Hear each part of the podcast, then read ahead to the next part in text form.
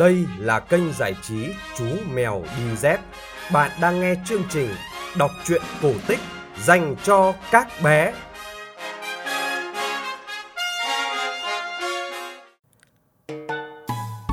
Xin chào các bạn nhỏ. Chúng ta lại gặp nhau trong chương trình kể chuyện cổ tích phát trên kênh giải trí Chú Mèo Đi Dép. Tối nay, chúng ta sẽ cùng nghe chương trình số 281. Quý vị phụ huynh nhớ like và chia sẻ cho mọi người cùng biết để kênh Chú Mèo mau lớn nhé. Để ủng hộ chương trình, quý vị phụ huynh có thể donate vào tài khoản ngân hàng Tiên Phong Banh 000 1600 8001 chủ tài khoản Nguyễn Phong Anh. Để biết thêm chi tiết về chương trình, các bạn có thể truy cập website chú mèo đi dép.com hoặc tham gia cùng cộng đồng yêu thích truyện cổ tích tại fanpage Chú Mèo Đi Dép. Bây giờ, chúng ta sẽ cùng nghe câu chuyện Chuyện chàng một nửa. Đây là một chuyện cổ tích của Triều Tiên. Câu chuyện bắt đầu như sau.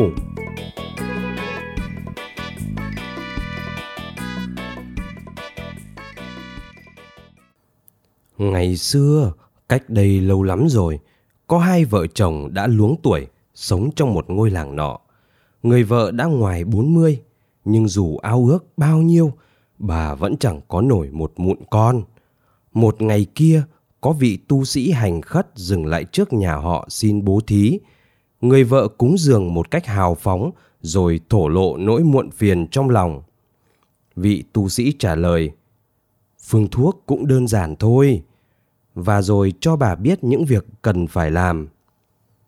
Theo lời khuyên của ông ta, người vợ mặc lễ phục rồi đi đến những ngôi đền bỏ hoang giữa rừng sâu để cầu xin thần núi ban cho một đứa con. Lúc trở về, thấy bên đường có một cái cây với ba quả là lạ, bà bèn hái mang về nhà. Chúng trông rất ngon lành, mọng nước và thơm phức, đến nỗi bà không cưỡng lại được ý muốn nếm thử một quả. Và vì nó quả thật rất ngon, nên bà ăn luôn quả thứ hai, rồi đến quả thứ ba. Nhưng đột nhiên bà thấy hối tiếc vì ăn cả ba quả cùng một lúc, nên liền để nửa quả thứ ba còn lại lên giá. Bà nghĩ thầm mình sẽ ăn nốt sau. Nhưng sau đó một chú chuột nhắt đã gặm nốt nửa phần còn lại ấy. Thời gian trôi qua người vợ đã gần như quên mất mấy quả ngon ấy. Bỗng nhiên một hôm bà cảm thấy có một đứa bé đang cựa quậy trong bụng. Bà sung sướng nghĩ thầm cuối cùng thần núi đã cho mình được thỏa ước nguyện trước kỳ trăng tròn thứ hai người vợ cho ra đời không phải là một mà đến ba cậu bé trai. Hai cậu đầu tiên khỏe mạnh và giống như mọi em bé trên đời, nhưng cậu thứ ba, cậu bé út, yếu hơn và chỉ có một nửa phần cơ thể, một nửa đầu, một mắt, một tai, một nửa thân, một cánh tay, một cái chân. Nhưng dù vậy, cậu bé út vẫn có vẻ đầy sức sống. Dân làng thương xót cho người mẹ khốn khổ đã sinh ra đời một đứa bé còi cọc như vậy nhưng bà yêu thương cả ba đứa như nhau, thậm chí bé út có lẽ còn được thương yêu nhiều hơn một chút. Bà chỉ đau lòng vì khuyết tật của con và những lời chế giễu của dân làng. Chẳng bao lâu sau, ai nấy đều gọi cậu bé bằng biệt danh một nửa. Càng lớn, một nửa càng tỏ rõ là một cậu bé không chỉ dũng cảm, sáng suốt mà còn khỏe mạnh một cách lạ lùng. Chỉ bằng một chân duy nhất, cậu đi lại nhanh đến nỗi không ai có thể bắt kịp. dáng người khổng lồ, cậu chẳng mấy chốc đã cao vượt hai người anh đến một cái đầu và cơ bắp của cậu thì cứng như thép. Bên cạnh đó, cậu còn có một trái tim nhân hậu, yêu thương cha mẹ với một tình cảm mãnh liệt và luôn cố gắng thỏa mãn mọi mong ước của họ. Cậu cũng yêu thương hai người anh trai, nhưng chúng thì lại ghét cậu. Cái thằng tàn tật này thật khiến gia đình xấu hổ. Trong làng giờ đây không một đứa con trai nào dám công khai chế giễu một nửa nữa. Cậu khỏe đến nỗi có thể trừng trị lại ngay cả người lớn. Thế nhưng đổi lại, họ lấy hình hài khác thường của cậu làm đề tài để thoải mái chế nhạo các anh cậu, khiến hai thằng anh giận điên người và lòng thù ghét đối với một nửa cũng tăng lên. Nhưng cậu khỏe thế thì chúng có thể làm gì được đây? Chúng tự an ủi rồi chúng ta sẽ tìm một dịp thoát khỏi thằng này. sức mạnh của một nửa đôi khi cũng thật đáng sợ. Chuyện là một hôm, khi đang chặt gỗ bên sườn núi ngay phía trên làng, cậu trông thấy một con thỏ và muốn bắt nó, nhưng con vật nhỏ bé lanh lẹ. Thoát cái đã mất hút trong một cái hang phía dưới một tảng đá. Một nửa hét lên, ta sẽ tóm được ngươi. Rồi chỉ hích vai một cái, cậu đẩy phiến đá ra. Tuy nhiên, một nửa không để ý là trong khi đuổi theo con thỏ, cậu đã chạm phải một phiến đá to khiến nó mất thăng bằng và giờ đang lăn nhanh xuống theo sườn núi. Phiến đá phá nát đám mạ và hàng rào của một người hàng xóm lại làm hư hại nhà cửa của một người khác nữa. Thật may mà không có ai bị thương. Bố cậu đã phải vất vả mới dàn xếp ổn thỏa được vụ này. Hai người anh nhân chuyện này càng ra sức thuyết phục cha đuổi một nửa đi trước khi cậu mang bất hạnh đến cho gia đình. Nhưng cha mẹ chúng không muốn nghe gì hết. Một nửa là con trai họ, hơn nữa lại là một cậu con trai dũng cảm và biết vâng lời. Tuy nhiên, hai người anh đã hạ quyết tâm thực hiện đến cùng kế hoạch của chúng, hòng trừ khử vĩnh viễn một nửa.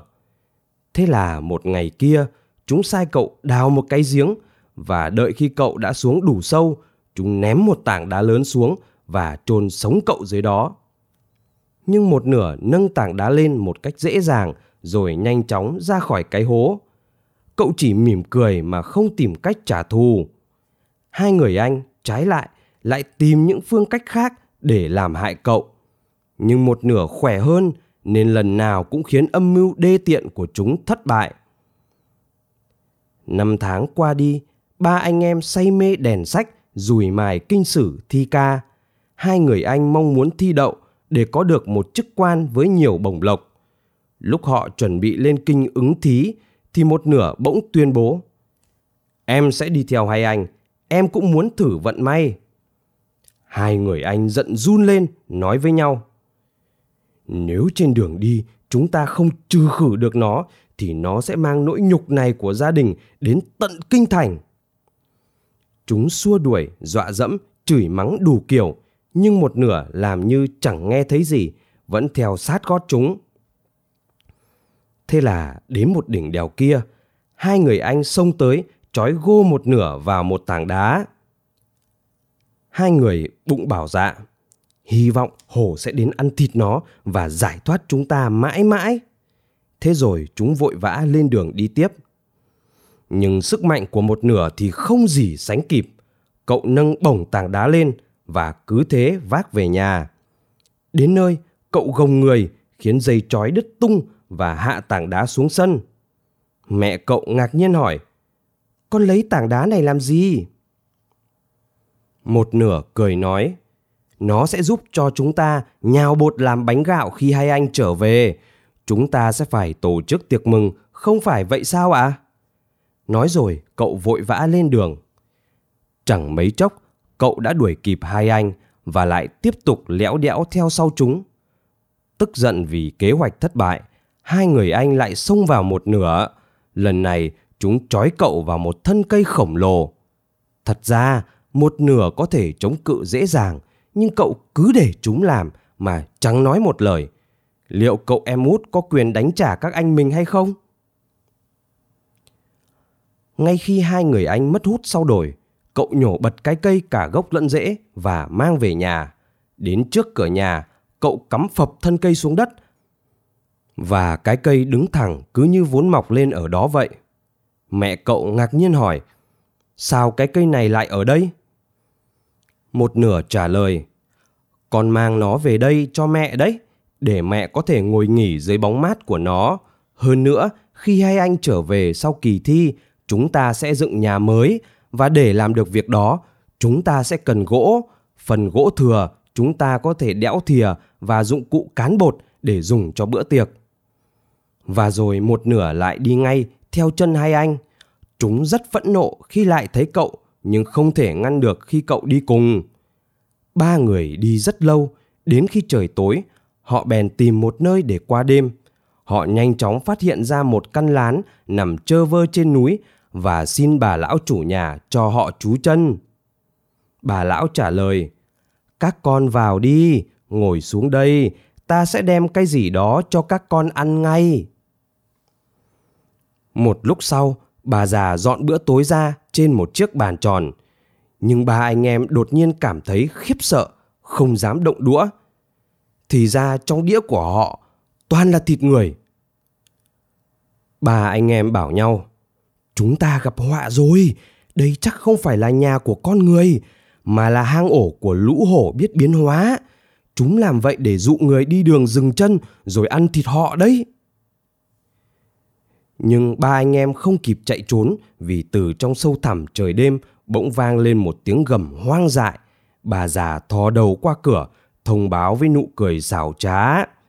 Năm đứa con trai của ta vừa đi săn về, ta sẽ giới thiệu chúng với các con ngay. Rồi bà ta quay đi hỏi han các con xem ngày hôm đó săn bắn ra sao. Một giọng khàn lên tiếng. Hôm nay chúng con không gặp may, chẳng bắt được gì cả. Bà già khoe khoang. Còn mẹ thì không ra khỏi nhà mà vẫn bắt được hai con rưỡi đấy. Lũ hổ nhào nhào hỏi. Hai con rưỡi á? Lẻ thế là sao ạ? À? Không để bà già có thời gian giải thích, một giọng khàn khàn khác đã vang lên. Nói thế đủ rồi, các ngươi không đói à? Mau đem con thứ nhất ra đây. Cánh cửa cót két, rồi một con hổ khổng lồ xuất hiện.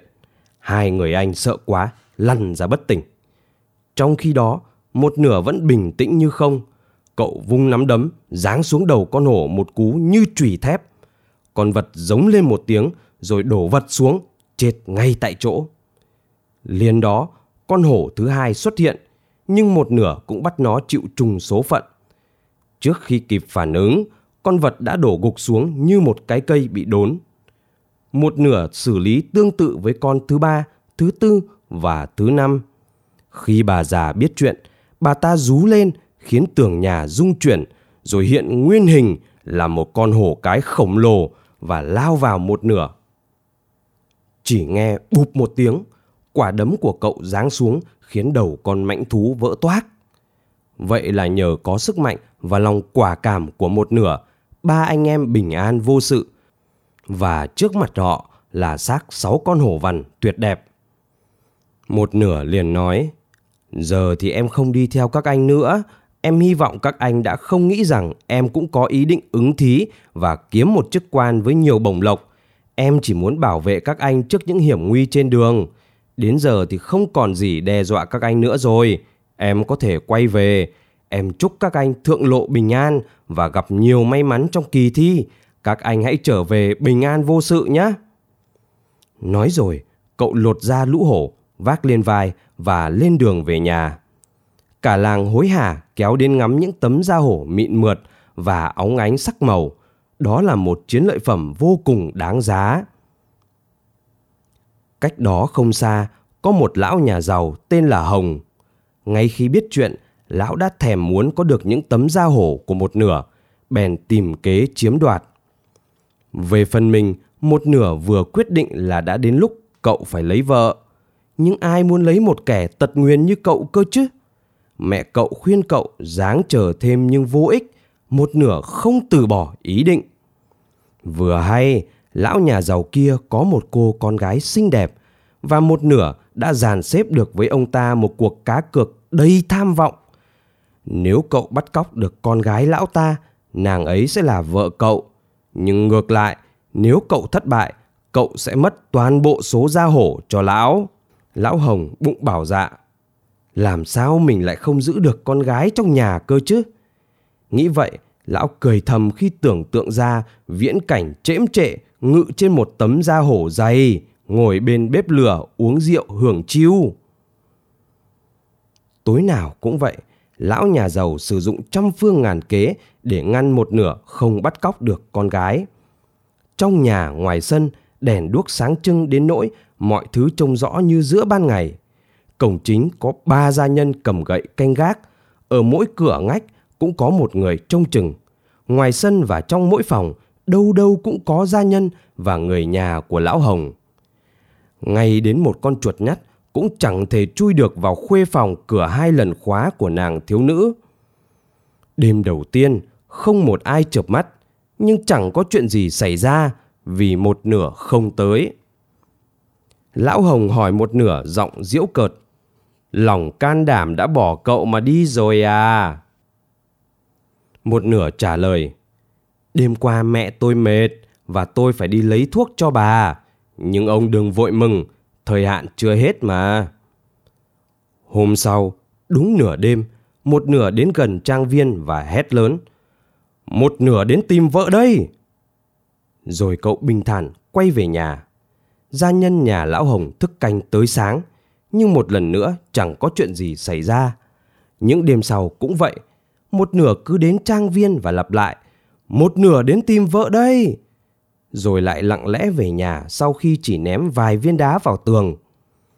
Ở trang viên của lão Hồng, mọi người canh gác đã quá mệt nên một đêm ai nấy đều ngủ thiếp đi. Và một nửa chỉ chờ có thế. Cậu lẻn đến cổng chính chỗ có ba gia nhân đang ngồi tựa vào nhau. Cậu trói cả ba vào một cái cột bằng chính những bím tóc dài mà thời đó đàn ông thì ai cũng để vậy. Cậu cũng làm tương tự với mấy người gác cửa ngách. Rồi cậu chụp nồi niêu song chảo lên đầu mấy gia nhân đang canh chừng ở ngoài hiên. Tất cả đều ngủ mê mệt nên không ai hay biết gì cả. Trong căn phòng đầu tiên, mẹ vợ Lão Hồng đang ngủ ngon lành. Một nửa buộc hai tay bà cụ vào một cái trống và rùi đầu dây kia thì buộc lên xà nhà. Rồi cậu vào phòng nơi Lão Hồng và cậu con trai đang ngủ say sưa bên bếp lửa sắp tàn. Một nửa rắc lưu huỳnh lên dâu lão, rồi buộc hai tay cậu con trai mỗi bên vào một cái gậy.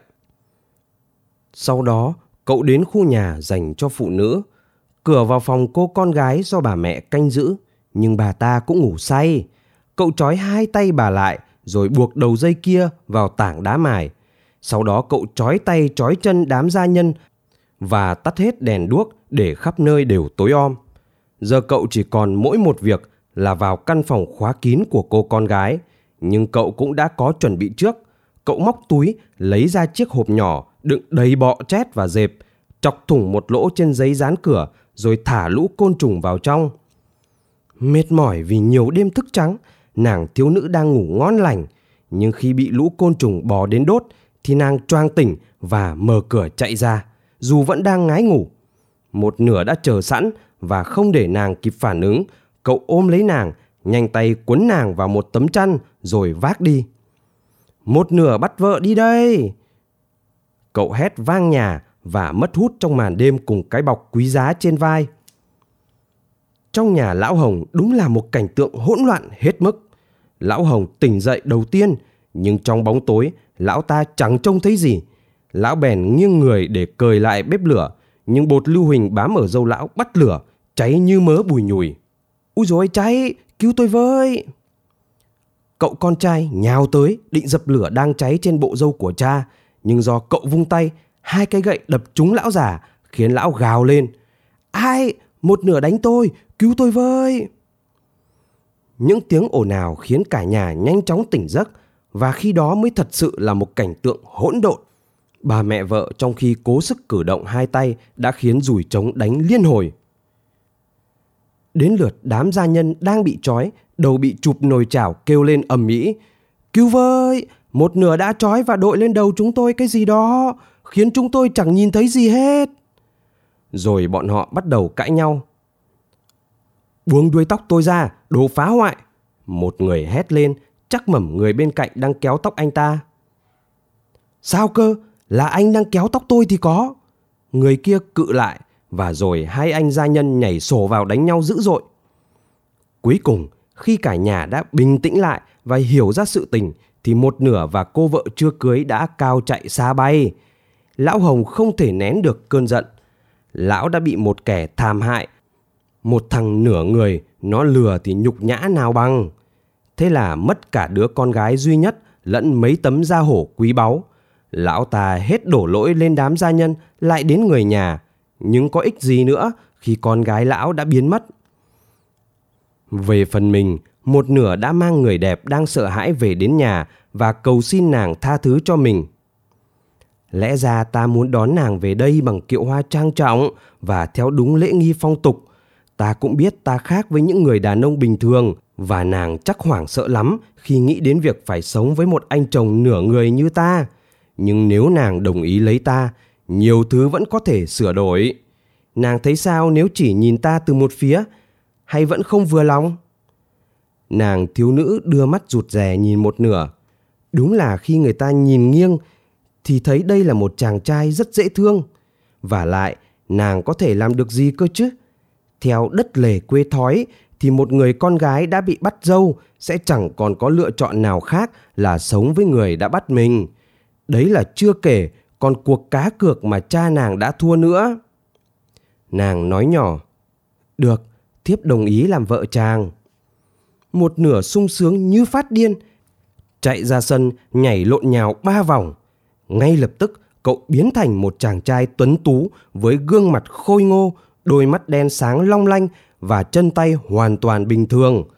Có lẽ xưa kia thần núi đã cho ba anh em sinh ra từ ba quả thần và nay ngài muốn ban thưởng cho một nửa vì có tấm lòng hào hiệp bằng cách ban cho chàng một diện mạo mới. Khi nhìn thấy một nửa biến thành một chàng trai trẻ đẹp, thiếu nữ mừng vô hạn. Cha nàng cũng nhanh chóng chấp nhận thua cuộc, còn về phần hai người anh cũng dần quên hết mọi thù hằn. Đám cưới được tổ chức với đầy đủ các nghi lễ truyền thống và mọi người ai nấy đều quên đi những bất đồng cãi vã xưa kia. Về phần mình, một nửa cùng vợ chung sống hạnh phúc và an bình hết năm này qua năm khác, cả khi họ đã về già với mái tóc bạc trắng.